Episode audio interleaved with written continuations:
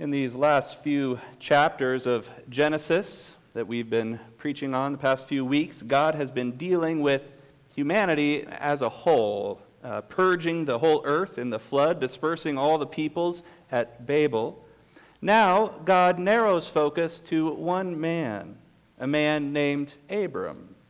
And in Genesis 3, God had promised that the seed of the woman would come to redeem humanity from the seed of the serpent.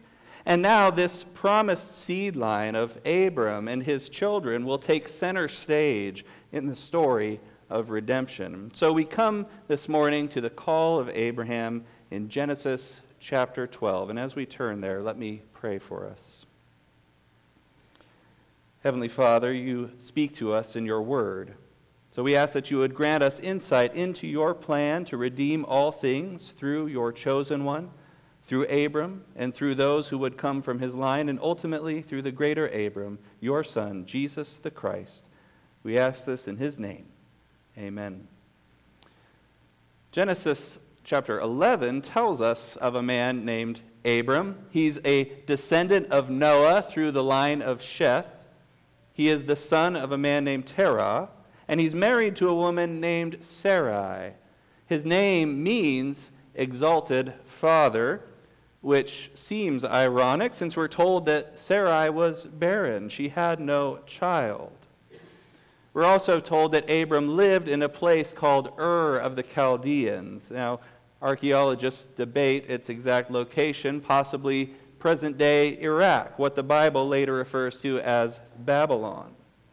But we are told that Abram and his family left that place, intending to go to the land of Canaan, present day Palestine. It's a long and arduous journey, especially in those days, especially for 75 years young Abram. So, what could have possessed him to pack up shop and move the whole camp to this foreign land? Well, it appears that one starry night in the cool desert air, Abram heard God speaking to him. Genesis 12, verses 1 through 3, describe the one sided conversation for us. Now, you won't see these verses on coffee mugs or calendars. Uh, as none of us are sheiks in ancient Babylon, they don't seem particularly applicable to our day to day lives. And yet, the Apostle Paul is crazy enough to claim this was God preaching the gospel story to Abram some 2,000 years before the Christ of the gospel story is even born. I suppose that's why my seminary professors made us memorize this passage before we could pass our first theology class. They knew what Paul knew. They knew that these three verses set the trajectory for the next 65 books in the Bible.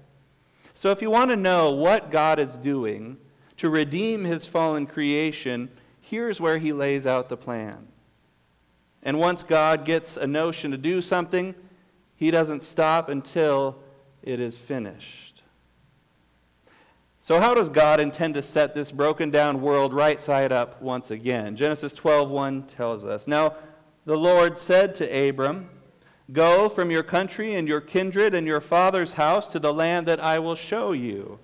And I will make of you a great nation, and I will bless you and make your name great, so that you will be a blessing. I will bless those who bless you, and him who dishonors you I will curse, and in you all the families of the earth shall be blessed. Give care to each facet of this ancient gospel. First, God calls Abraham to something follow me. Go from your country and your kindred and your father's house. If I asked you to leave your home and to leave your family and to leave the great state of Nebraska or the whole union of great states, not many of you would be excited about that prospect. It was even more difficult for an ancient person. They couldn't just hop on a plane and go back whenever they got homesick. Abram will never see his place and his people again.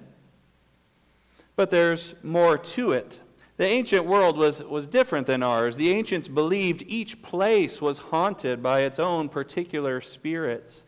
Each city had its own divine protector. Each clan of people had its own unique gods.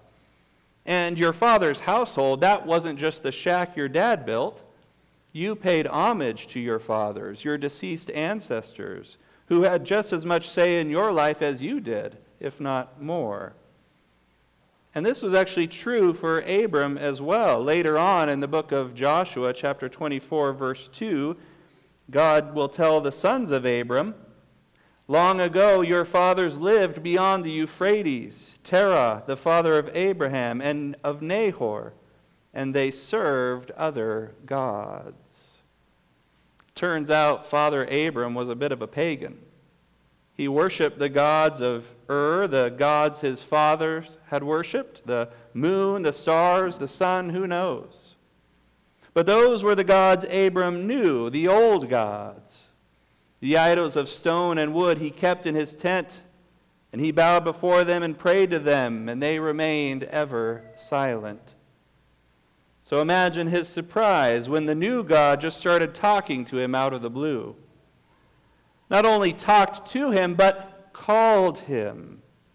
Called him to leave his homeland, to leave behind his household gods, to leave behind all he had known.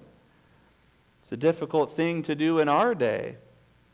In the ancient world, it was unheard of. And what did this speaking God call Abram to do? Go from your country and your kindred and your father's house to the land that I will show you. To the land that I will show you. So it's not only a call, right? It's a promise. You have to leave your land, but I will take you to a new land. As he gave Adam the land of Eden, as he gave Noah the purified earth, now God promises to give a land to their son, Abram. God makes another promise, verse 2 and I will make of you a great nation. God promises Abram a land, but he also promises him descendants to fill that land. Just as he called Adam and Noah to multiply and fill the earth, now God calls Abram to multiply and fill this new land.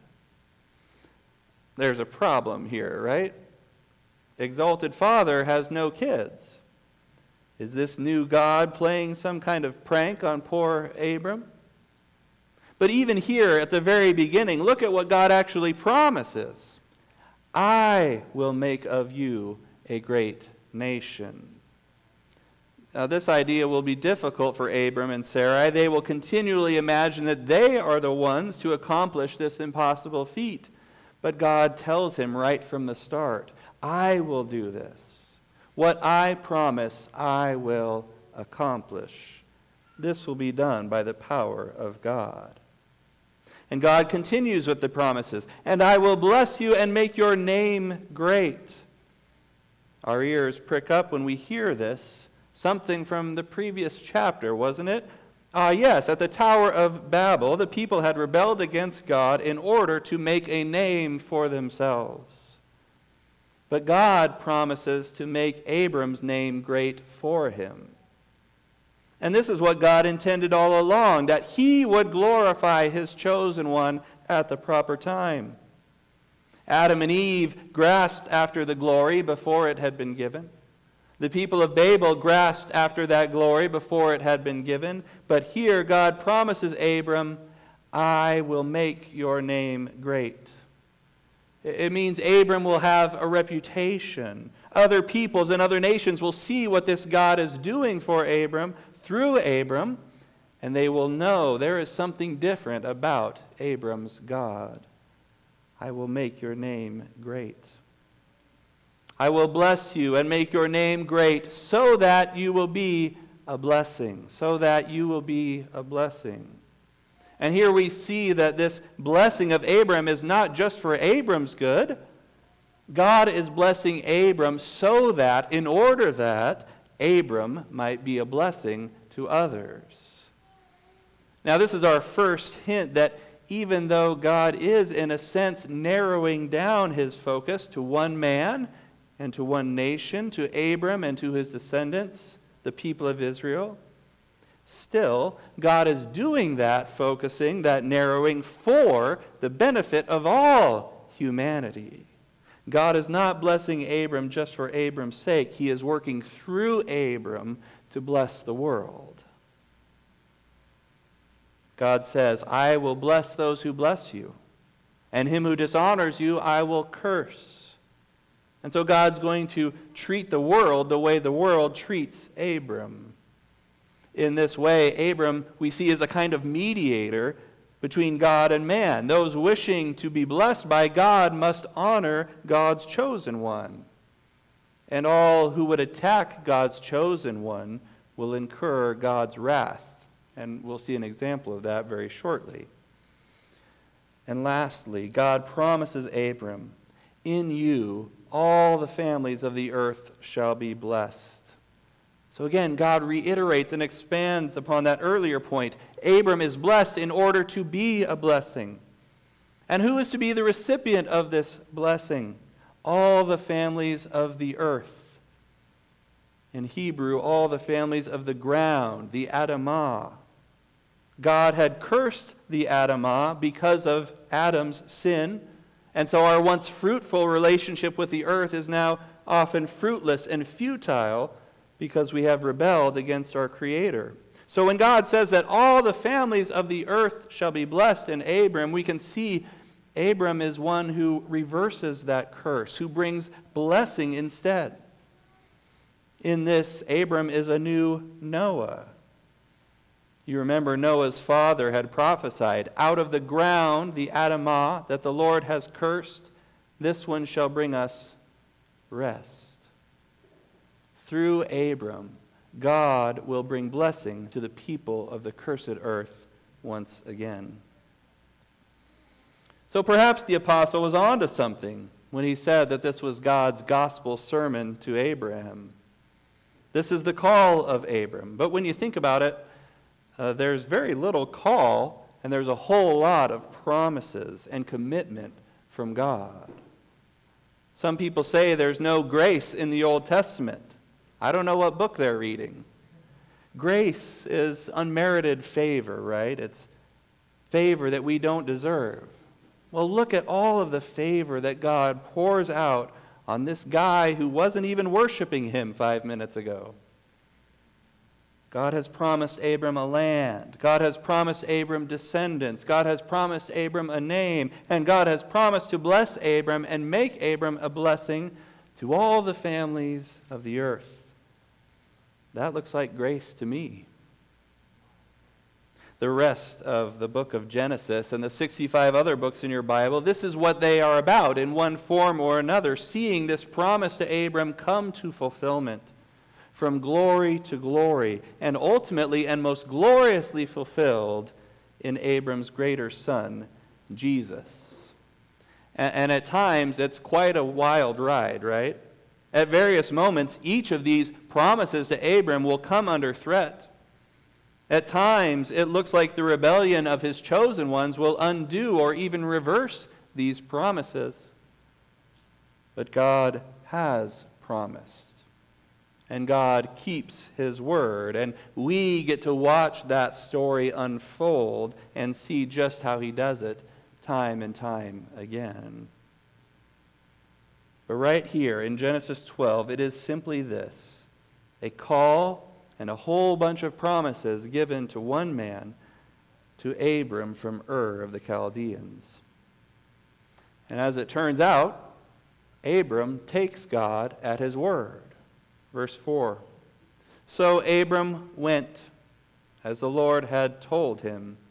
And Abram took Sarai his wife, and Lot his brother's son, and all their possessions that they had gathered, and the people that they had acquired, and they set out to go to the land of Canaan.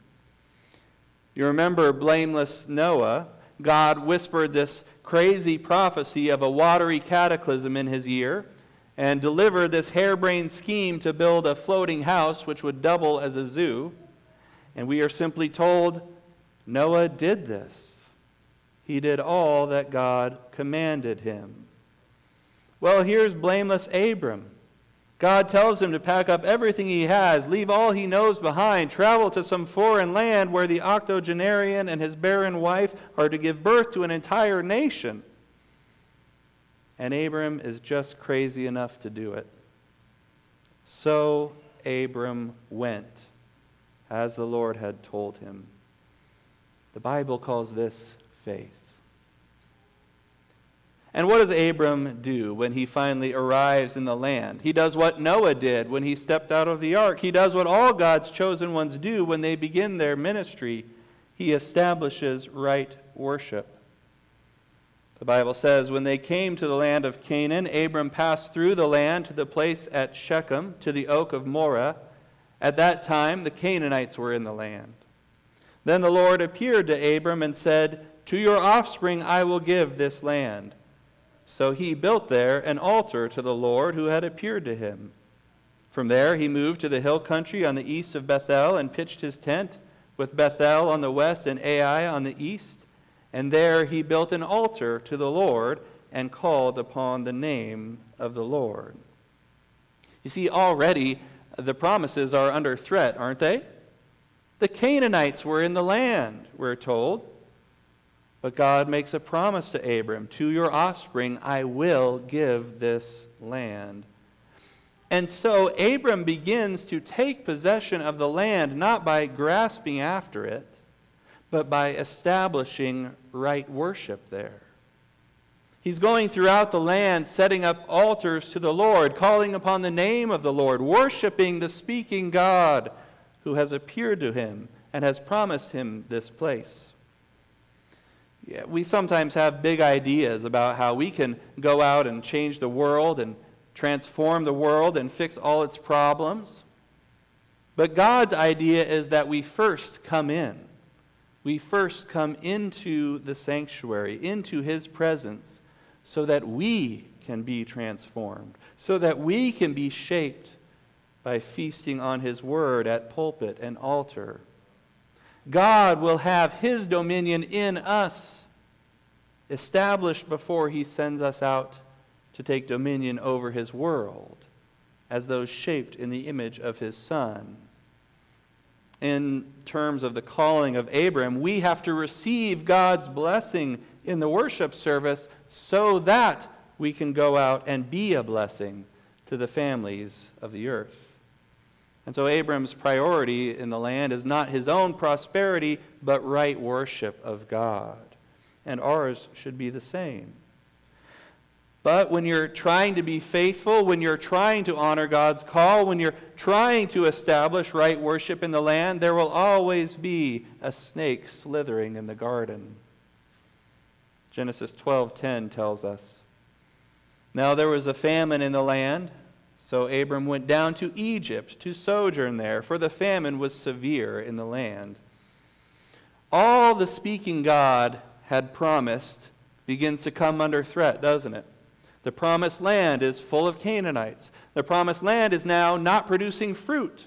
The promised land is uninhabitable. You promised us the land, but it is a barren land. How can we live there? And what about that promise of descendants, of offspring, of a great nation to come from Abram?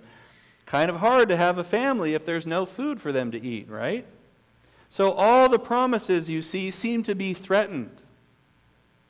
And so Abram goes to Egypt, the most powerful and prosperous nation in the region at this time. Perhaps there is food there.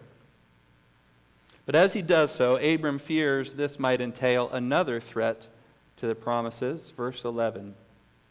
When he was about to enter Egypt, he said to Sarai his wife, I know that you are a woman beautiful in appearance, and when the Egyptians see you, they will say, This is his wife.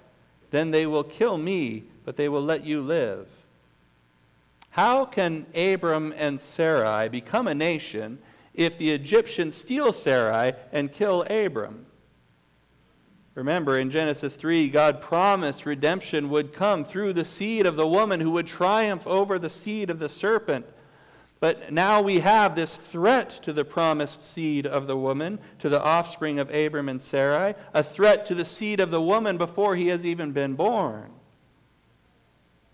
So Abram comes up with a plan. He tells Sarai, verse 13, Say you are my sister, that it may go well with me because of you, and that my life may be spared for your sake. A lot of people get real hung up on this verse, right?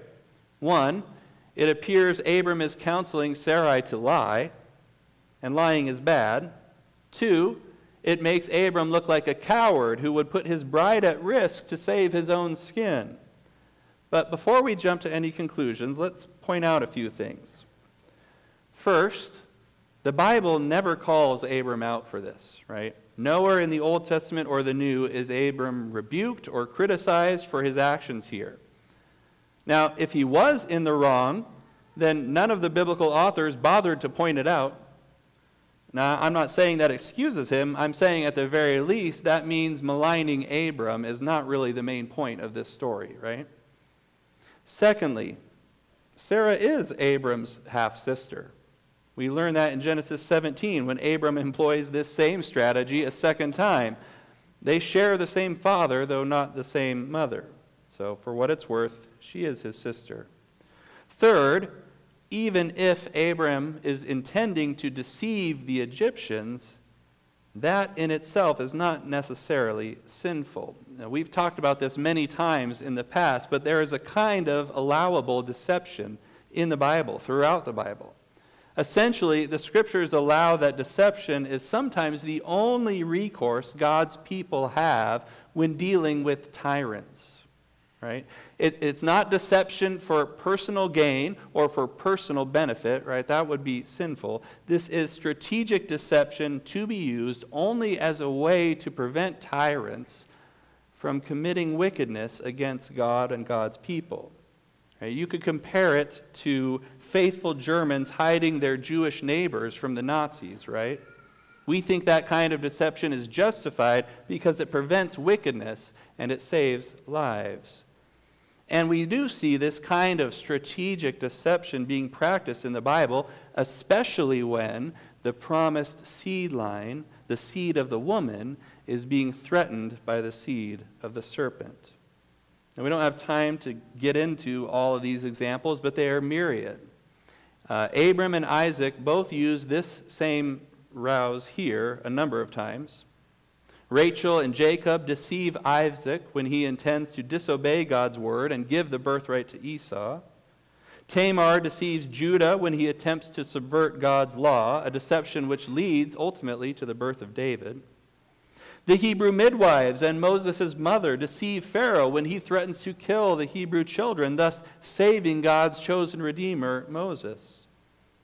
Rahab deceives the men of Jericho when they would kill the 12 Hebrew spies.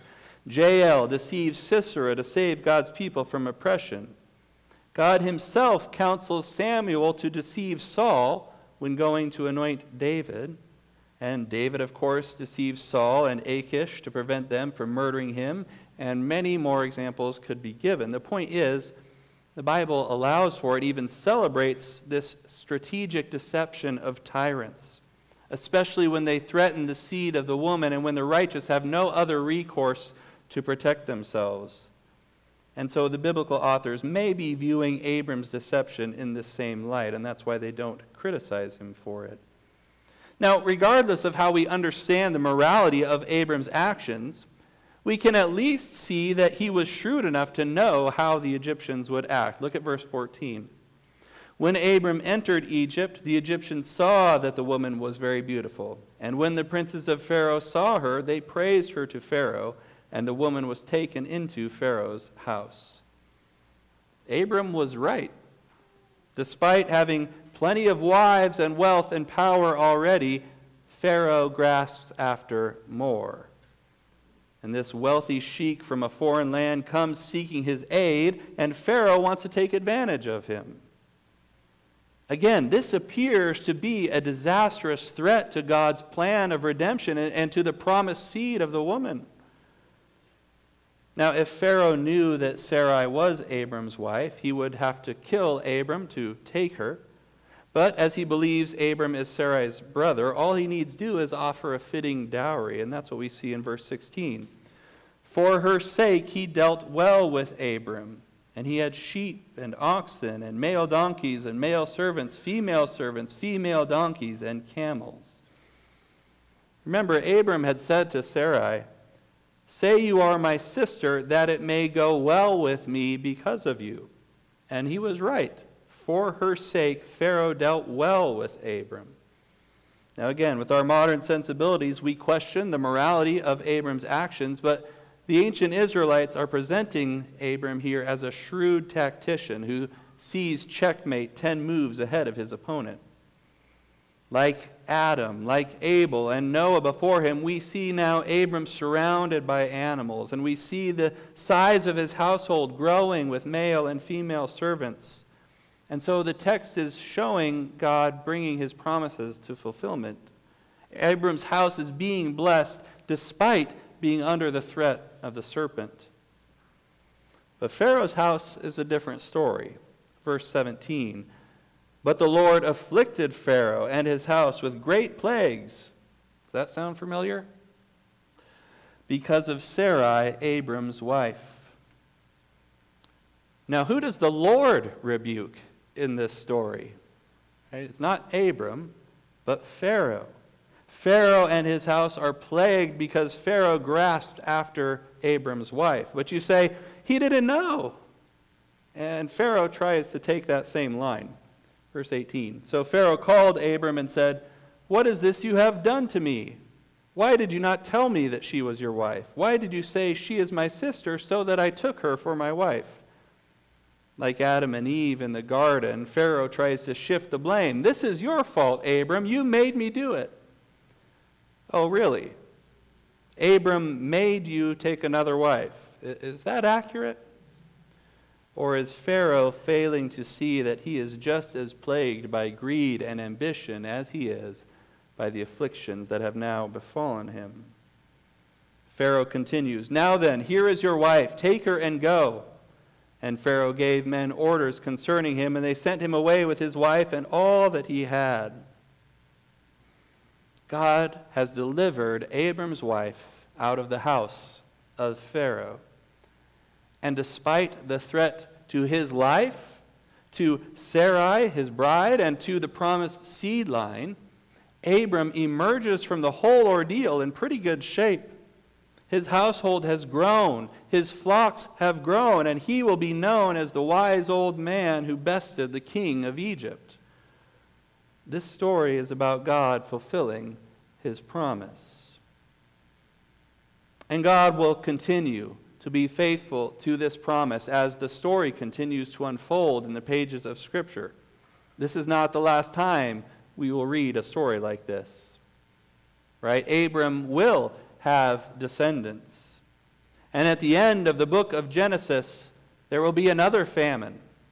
And it will force Abram's descendants to leave Canaan and go to Egypt, just as he did. And there, God Himself will allow His bride, Abram's descendants, the children of Israel, to fall under the grasping hand of a different Pharaoh. The seed of the serpent will threaten the seed of the woman once again. This Pharaoh will literally kill the sons of the Hebrews. He will threaten the deliverer, the chosen one, Moses. And when the children of Israel cry out to God, God will come to collect his bride. And he will plague the house of Pharaoh once again, but ten times over. The Lord will wipe out the seed of the serpent, even as he passes over the seed of Abram in mercy. And eventually, that greater Pharaoh will relent as well. And he too will tell God's chosen one to take the bride and go.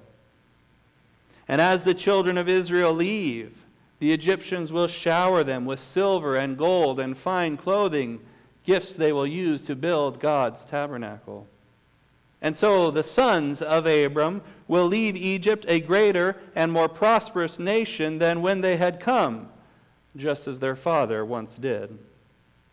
You see, Abram's exodus in Genesis 12 is God foreshadowing the greater exodus to come. God will continue to remain faithful to the promises of Genesis 12. And the seed of the woman will continue despite all opposition from the seed of the serpent for 2,000 years. And then a greater Abram will appear, Jesus, the Messiah.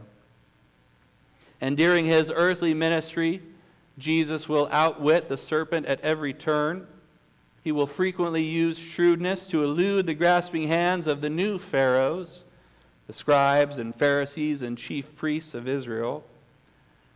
But when his time comes, instead of giving his bride over in his place, Jesus will give his life in place of his bride. He will give himself into the hands of sinners, and they will crucify the blameless one as a common criminal. And the plague of God's wrath for sin will not pass over him. It will fall squarely on his broken shoulders. He will yield up his spirit and he will die on the cross the death that we deserve. And the seed of the serpent will imagine that he has been victorious. He will think his grasping has succeeded. But the great deceiver will be deceived because the seed of the woman will rise from the grave, and he will rise with greater glory than ever before, his own flesh restored and radiant and empowered and incorruptible. And he will plunder death and the grave, redeeming Abram and Sarai and all their descendants who put their trust in the promises of God. And he will take his bride and go. For all the promises of God find their yes in Jesus. The promise to Abraham finds its fulfillment in him. Because Jesus also left his Father's house in heaven to come and dwell with us in our flesh. And for his faithfulness, even unto death, God has given him a land, not simply Jerusalem or Judea or even the whole land of Canaan. No, the Father has given Jesus all authority in heaven and on earth. The whole world is the land of Jesus. And we look forward to a day when the Father will give him a new heavens and a new earth as his inheritance. Indeed, the land has been given to Jesus. And the Father has given Jesus not just one nation, but a worldwide church filled with people from every tongue, tribe, and nation.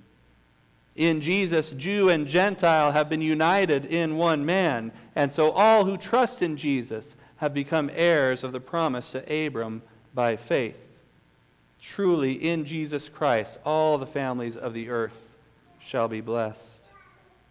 And the Father has made the name of Jesus great, the name that is above every name, so that at the name of Jesus every knee should bow in heaven and on earth and under the earth and every tongue confess that Jesus Christ is Lord to the glory of God the Father. What was promised to Abram has been delivered into the hands of Jesus with much greater glory once and for all. Therefore, let us continue to bless the name of Jesus, the greater Abram, God's chosen one, who faithfully followed the word of the Father and brought us our great exodus from sin and Satan, from death and the grave. Let us pray. Heavenly Father, thank you for sending your Son Jesus to be our mediator, to redeem us from sin, and to adopt us into your family. You have given him the world. You have given him all authority. You have given him the nations as his inheritance. Grant us faith and trust to bless his name and to find in him our Lord and Savior. In the name of Jesus we pray. Amen.